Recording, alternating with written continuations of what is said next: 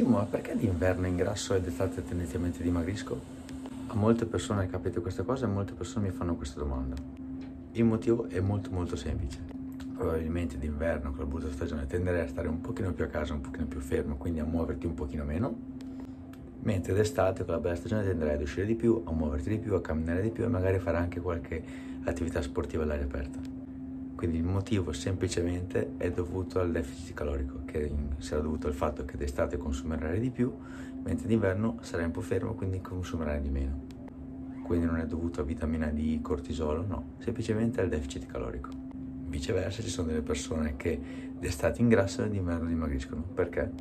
Semplicemente perché magari d'inverno si allenano e stanno a regime con la dieta.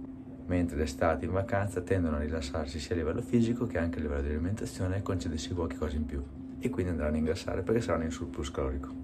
Quindi non cercare motivazioni strane, vitamina, cortisolo, no, semplicemente è solo il deficit calorico. Ricordati che se vuoi dimagrire devi consumare più calorie di quelle che mangi.